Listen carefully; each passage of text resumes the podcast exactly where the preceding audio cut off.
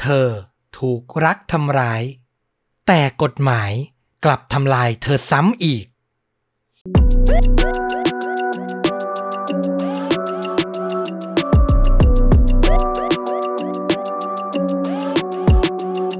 สวัสดีครับ ยินดีต้อนรับเข้าสู่ The A Files Podcast จากช่องชนดูดะ อยู่กับต้อมเป็นประจำทุกสัปดาห์นะครับ กับพอดแคสต์เล่าเรื่องสั้นลุ้นระทึกหลากหลายหัวข้อ จริง ๆ ตั้งใจจะอัดคลิปตั้งแต่ช่วงเย็นเมื่อวาน คือวันอังคารที่ 3 ตุลาคมนะครับ แต่พอดีเกิดเหตุสะเทือนใจที่สยามพารากอนอย่างที่ทุกคนน่าจะพอทราบกัน ก็ทำให้ช็อกไปเลย ส่วนตัวผมกับฟลุกนี่พูดคุยกันแล้วก็ไม่มีอารมณ์จะทำอะไรเลยครับ มันสะเทือนใจแล้วก็เศร้ากับสิ่งที่มันเกิดขึ้นมาก ๆ ในฐานะที่เราเป็นคนเล่าเรื่อง ที่ถ่ายทอดเรื่องราว เคสคดีประมาณนี้อยู่แล้วด้วย พอมันเกิดขึ้นใกล้ตัวเนี่ยก็ยิ่งรู้สึกแย่ไปใหญ่ ก็เลยขอพักใจ พักให้พร้อมอีกสักวันหนึ่ง ก็เลยมาเจอกับคุณผู้ฟังในวันนี้นะครับสำหรับเรื่องราวที่มันเกิดขึ้นนั้น ผมอยากจะเน้นย้ำอย่างที่เคยพูดถึงเวลาเกิดเหตุการณ์น่าเศร้าประมาณนี้บ่อย ๆ ว่า เวลาที่มันเพิ่งเกิดเนี่ย ถ้าใครเสพข่าวเยอะ ต้องเตือนตัวเองไว้นะว่าอย่าไปจมกับมันมากจนเกินไป ถ้ารู้สึกว่าแย่รู้สึกว่าเศร้าจนทนไม่ไหว พักก่อนนะครับ ปรึกษาจิตแพทย์ หรือใช้เวลาในการทำอย่างอื่นที่ไม่ต้องเห็นไม่ต้องเกี่ยวข้องกับข่าว ประมาณนี้ก่อน แล้วก็อยากจะขอให้ทุกท่านเนี่ยเสพสื่อเสพข้อมูลอย่างมีสตินะ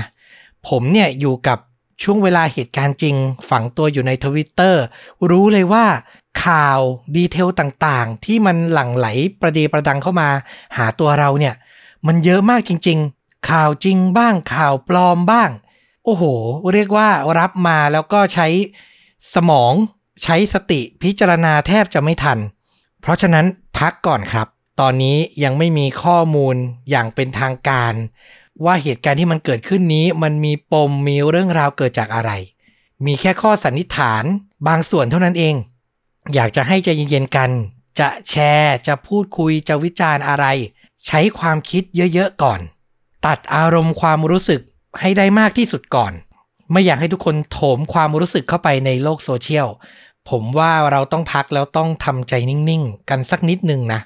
แล้วจะพิจารณาสถานการณ์ได้อย่างรอบด้าน ได้ดียิ่งขึ้น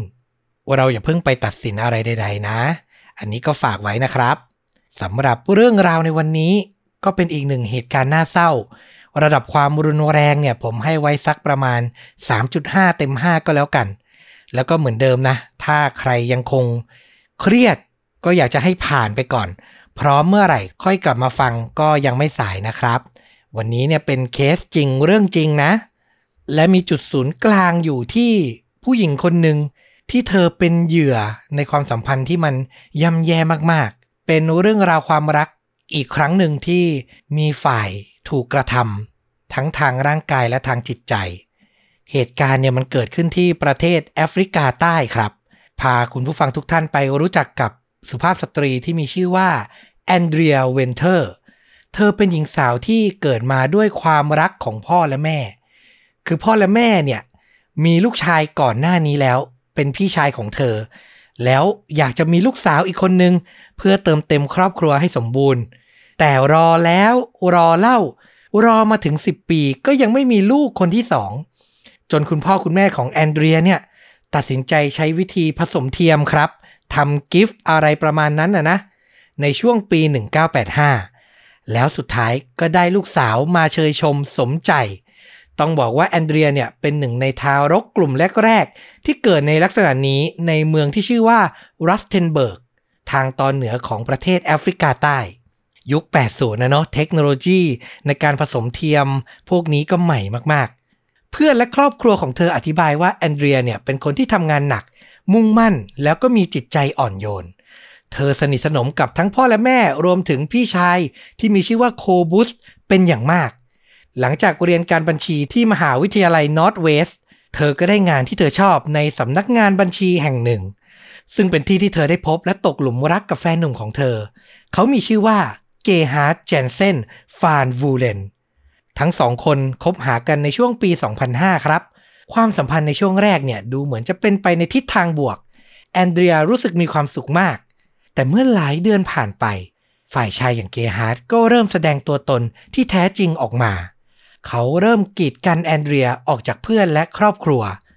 ซึ่งพฤติกรรมแบบนี้เป็นอยู่ได้ไม่นาน คนรอบข้างของแอนเดรียก็รู้ความจริง พวกเขาเห็นเลยว่าลูกสาวที่รักเนี่ยผิดปกติ จากที่เคยเป็นคนสดใสร่าเริง หมั่นโทรศัพท์ เดินทางมาพูดคุยกับผู้เป็นพ่อและแม่บ่อยๆ แอนเดรียก็กลับกลายเป็นหญิงสาวที่เงียบขรึม และก็ขี้อาย ต้องบอกว่า เกฮาร์ททำร้ายทั้งทางอารมณ์ และทางร่างกายต่อแฟนสาว และเมื่อใดก็ตามครับ ที่พ่อแม่ของแอนเดรีย รู้เรื่องราวพยายามเข้ามาแทรกแซงเกฮาร์เนี่ยก็โมโห บางครั้งถึงขั้นขู่ว่าจะฆ่า พ่อและแม่ของแอนเดรียอีกด้วยผมก็เล่ามาหลากหลายเคส ก็ต้องบอกว่าเจอเรื่องราวแบบนี้บ่อยมากๆเนาะ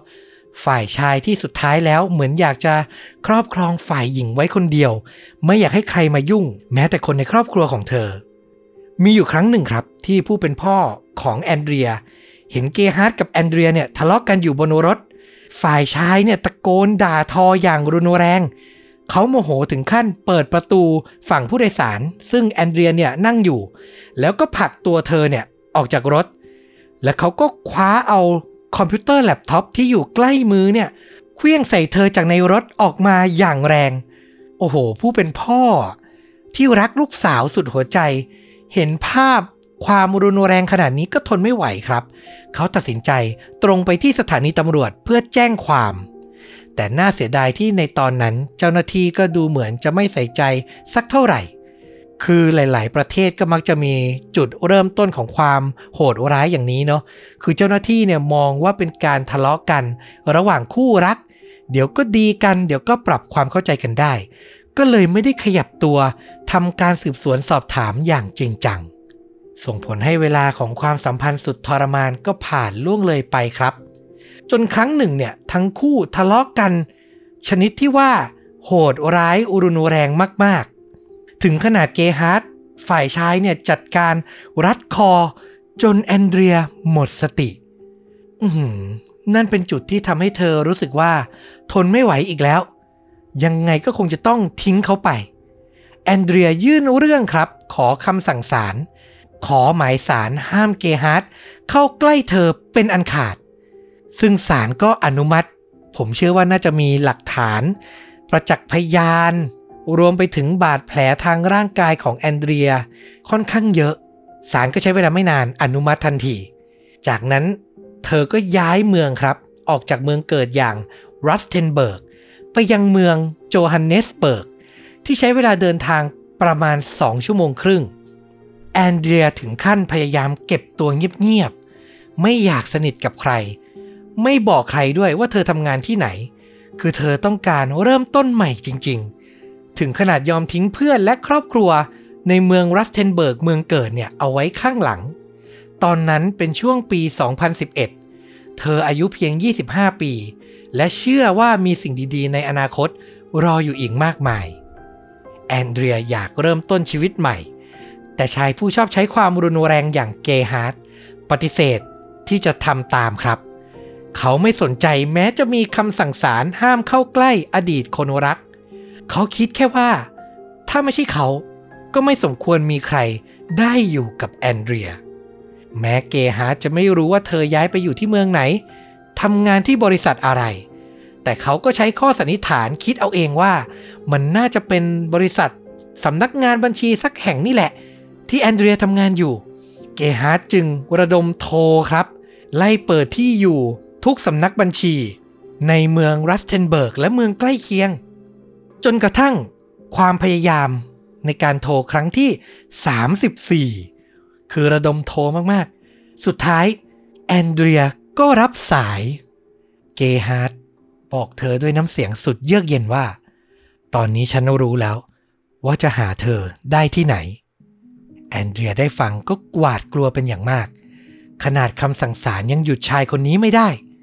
เขาเดินทางไปที่อาคารสำนักงานที่แอนเดรียทำงานอยู่ และเฝ้าดูเธอจากมุมมืด เมื่อเธอเลิกงานออกมา เขาก็แอบตามเธอไปจนได้รู้ว่าอพาร์ตเมนต์ที่อยู่ใหม่ของแอนเดรียนั้น อยู่ที่ไหน ถึงตรงนี้เขาจะบุกเข้าไปหาเธอเมื่อไหร่ก็ได้ และสุดท้าย 2 พฤษภาคมปี 2011 เกฮาร์ดก็บุกเข้าไปหาแอนเดรียถึงห้องอพาร์ตเมนต์จริง ๆ ครับ เขาลงมือทุบตีเธอเหมือนที่เคยทำ แอนเดรียพยายามสู้กลับ แต่ก็สู้ไม่ไหว เธอได้แต่ร้องขอความช่วยเหลือ แต่ก็ไม่มีใครปรากฏกายให้ความช่วยเหลือเธอ จนถึงจุดหนึ่ง หญิงสาวผู้โชคร้ายฉวยโอกาสหลบหนีออกมาจากห้องของตัวเองได้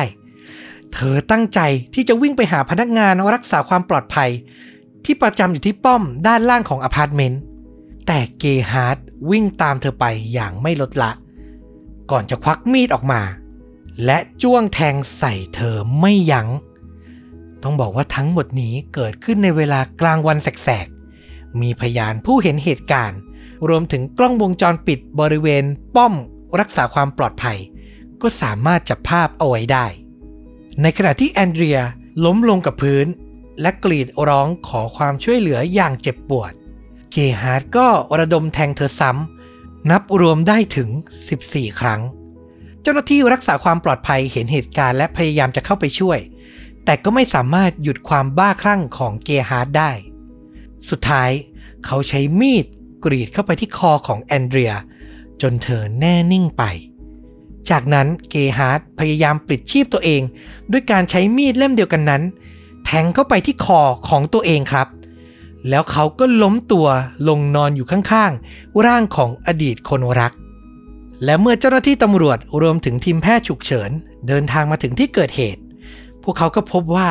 เกฮาร์ดยังมีลมหายใจอยู่ ก็เลยรีบนำตัวส่งโรงพยาบาล และสุดท้าย เขารอดชีวิตมาได้ ส่วนแอนเดรีย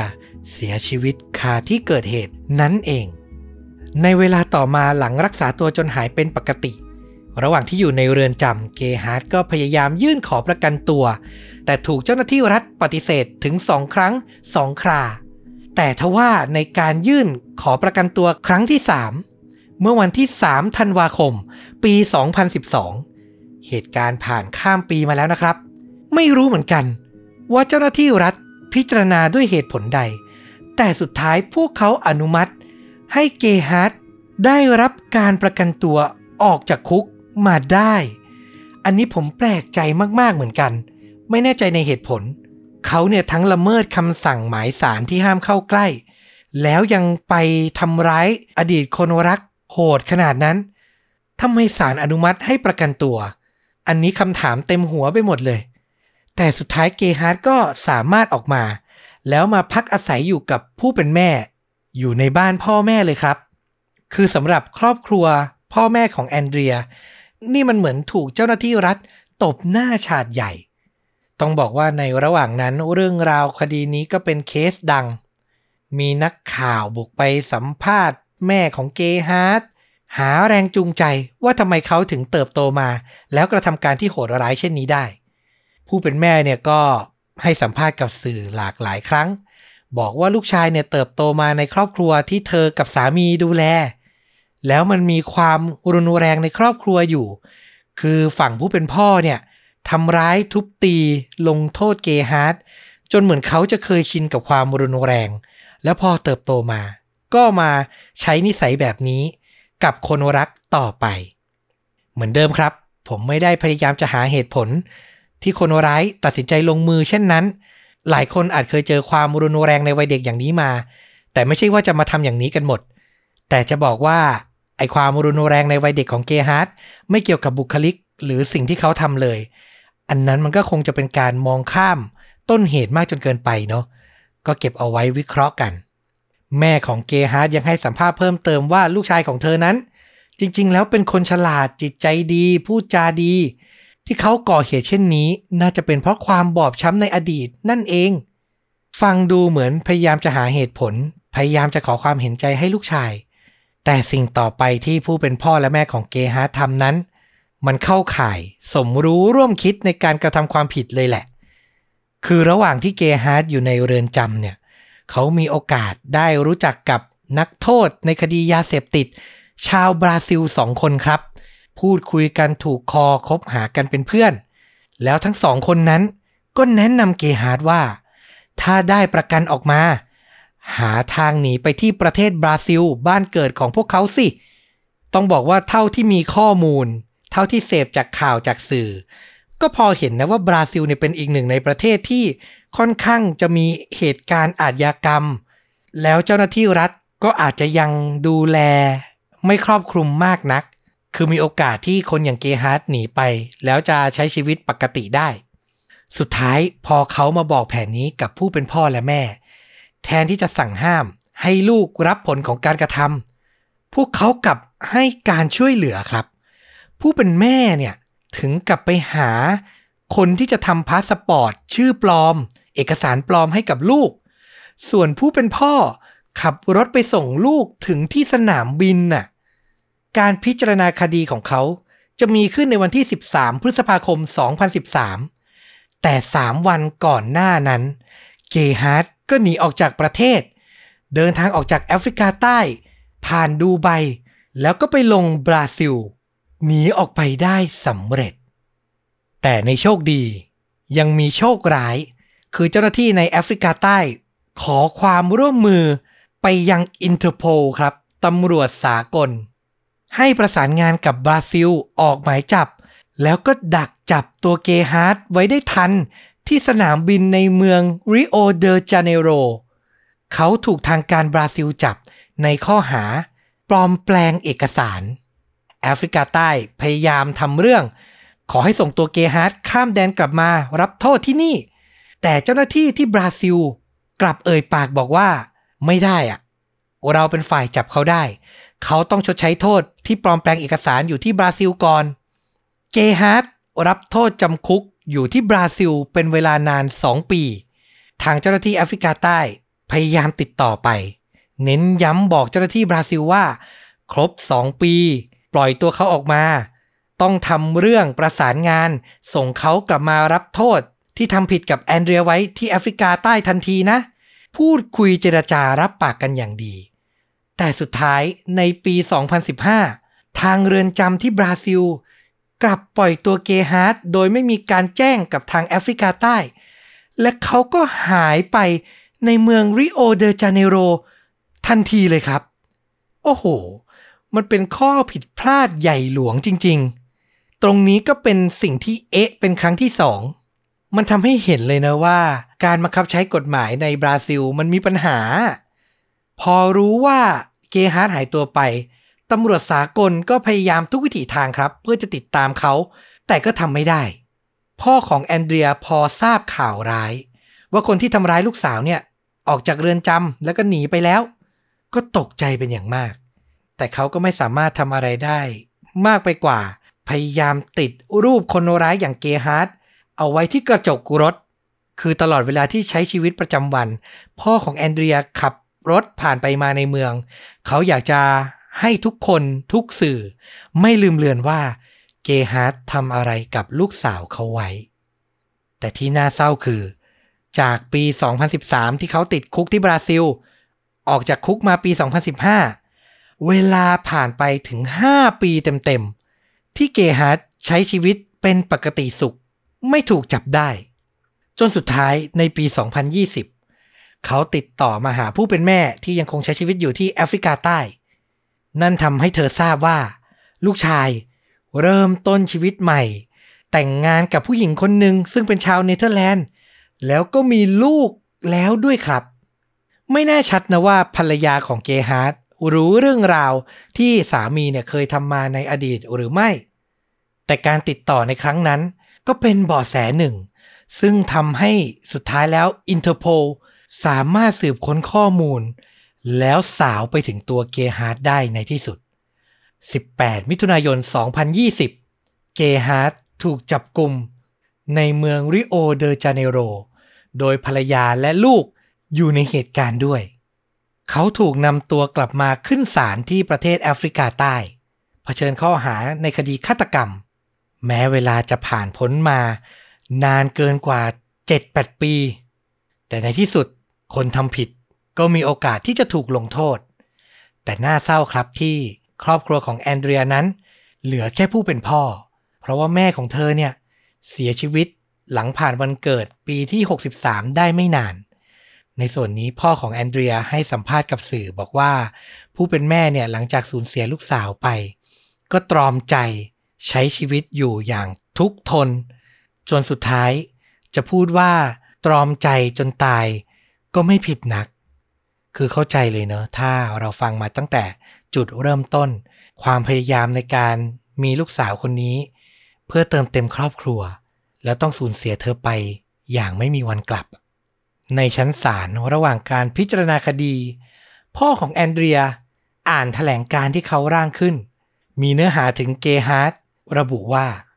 ขอบคุณมากที่ให้เกียรติมาขึ้นศาลขอบคุณมากที่หนีออกนอกประเทศไป ถึงตอนนี้ความยุติธรรมได้นำคุณกลับมาแล้ว ตอนนี้คุณรู้แล้วว่าที่ผ่านมา ฉันรู้สึกทรมานอย่างไร ฉันไม่สงสารพ่อและแม่ของคุณเลย ไม่มีสิ่งใดที่พวกคุณทำและจะสามารถชดเชย การสูญเสียอันเดรียได้ ภรรยาของฉันเสียชีวิตด้วยความเสียใจที่คุณก่อขึ้น ที่จริงแล้ว คุณควรต้องรับผิดชอบต่อการเสียชีวิตของภรรยาของฉันด้วย นั่นหมายถึงคุณ ก่อเหตุฆาตกรรมถึงสองครั้ง นอกจากนี้พ่อของแอนเดรียยังเล่าถึงความบอบช้ำทางจิตใจ ที่เกิดขึ้นในช่วงเวลาที่เขาต้องไประบุ ศพของแอนเดรีย คือเขาต้องไปที่สถานีตำรวจ ไปที่ห้องเก็บศพ แล้วก็จ้องมองศพของลูกสาวผ่านหน้ากระจก มันเป็นภาพติดตา เป็นภาพสะเทือนใจ ผู้เป็นพ่อเนอะเห็นลูกสาวถูกทำร้าย เขาบอกว่าต้องทนมอง สภาพใบหน้าของลูกที่บิดเบี้ยว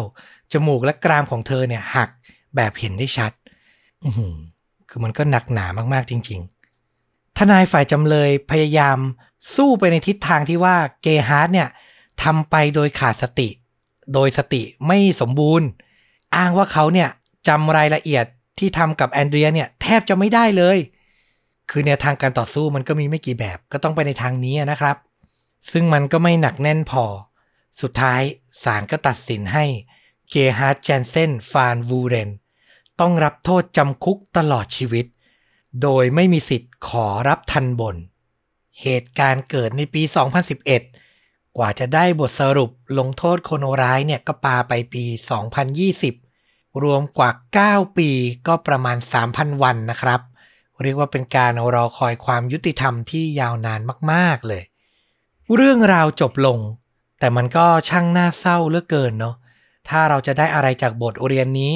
เราก็จะเห็นความผิดพลาดของระบบถึงสองครั้งสองครา ระหว่างที่เธอยังมีชีวิตอยู่เนี่ย ขอหมายสารแล้วให้อดีตคนรักห้ามเข้าใกล้ แต่สุดท้ายมันเป็นเหมือนกระดาษที่ไม่มีความหมายอะไรเลย ไม่ได้มีใครมาดูแลเธอใกล้ชิด แล้วก็ปล่อยให้เธอเนี่ย ต้องรับมือกับอดีตคนรัก ที่แอบติดตามแล้วก็มาทำร้ายเธอเพียงลำพัง นกระทั่งเธอเสียชีวิตไป ความผิดพลาดในการประสานงานระหว่างประเทศ ก็ทำให้เขาหลบหายไปได้ ก่อนหน้านั้น เจ้าหน้าที่ที่ใช้ดุลยพินิษอนุมัติให้เขาสามารถประกันตัวออกมา ก็เป็นอีกหนึ่งข้อผิดพลาดอีก คือมันผิดพลาดหลายครั้งหลายทีจริง ๆ ในเคสนี้ เชื่อเหลือเกินว่าแอฟริกาใต้น่าจะนำคดีนี้เนี่ยมาเป็นหลักในการศึกษา แก้ไขปรับปรุงข้อกฎหมาย ในระยะเวลาต่อไป และผมก็อยากจะพูดเหมือนเดิม อย่างที่พูดมาหลายครั้งครับ อยากจะบอกทุกคนให้ระมัดระวังตัวเวลาอยู่ในความสัมพันธ์แบบนี้ บางทีถ้ารู้สึกว่ามันอันตรายแล้วทนไม่ไหวแล้ว รีบออกมาก่อน แน่นอนครับในทุกประเทศรวมถึงประเทศเรา กฎหมายเจ้าหน้าที่รัฐไม่สามารถดูแลได้ตลอดเวลา ยังคงมีช่องโหว่ที่จะต้องแก้ไข เพราะฉะนั้นสิ่งที่เราทำได้ดีที่สุดคือ ปกป้องป้องกันตัวเองก่อนนะ อย่ารักใครมากกว่ารักตัวเองเป็นอันขาด ทิ้งท้ายผมไปอ่านข่าวในไทยรัฐออนไลน์ แล้วเจอข่าวในประเทศของเราครับ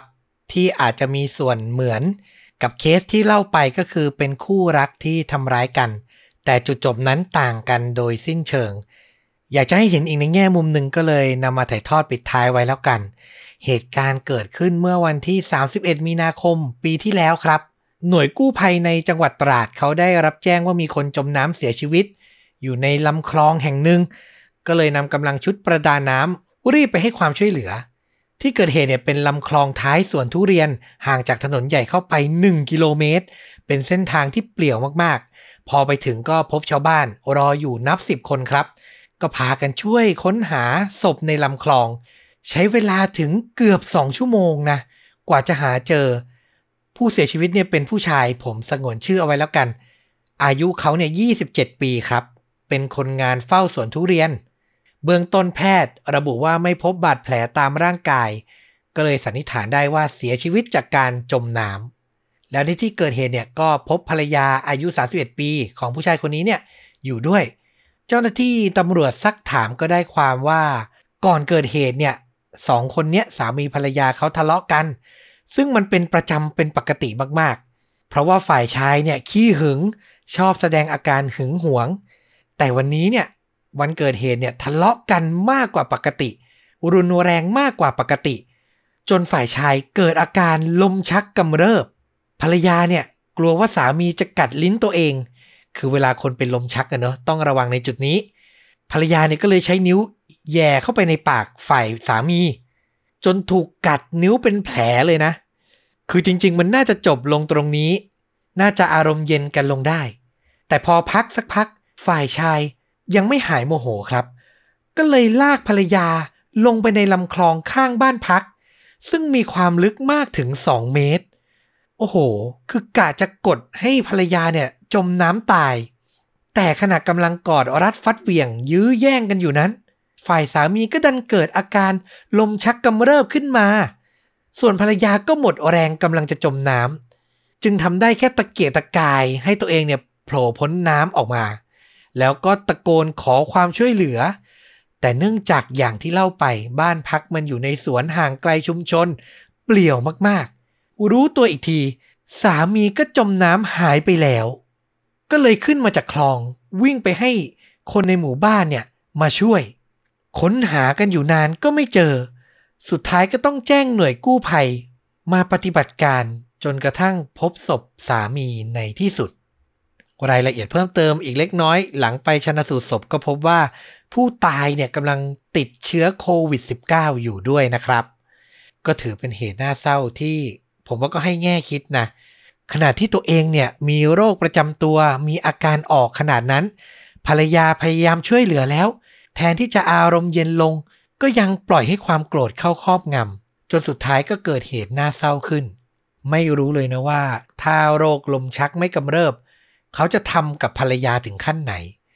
ต้องบอกว่าเป็นข่าวที่ให้อุทาหรณ์กับเราได้มากจริงๆ และนี่ก็คือ The X Files ใน episode นี้ หวังเป็นอย่างยิ่งว่าเรื่องราวนี้จะสร้างประโยชน์ให้คุณผู้ฟังทุกท่านไม่มากก็น้อย ถ้าใครชื่นชอบอยากให้ชนดูดะทำคลิปแบบนี้ไปได้นานๆ ก็ฝากสนับสนุนเราเหมือนเช่นเคยครับ กดปุ่ม Super Thanks อยู่ใกล้ๆ ปุ่มกดไลค์กด Subscribe ทาง YouTube ส่งรายได้ให้เราโดยตรง หรือจะสมัครสมาชิกช่อง สนับสนุนเราเป็นรายเดือนก็ได้เช่นเดียวกัน ตอนพิเศษกลับมาแล้วนะ เดือนละหนึ่งตอน ฟังได้เฉพาะสมาชิกช่องเท่านั้น แล้วกลับมาพบกันในตอนต่อไป วันนี้ลาไปก่อน สวัสดีครับ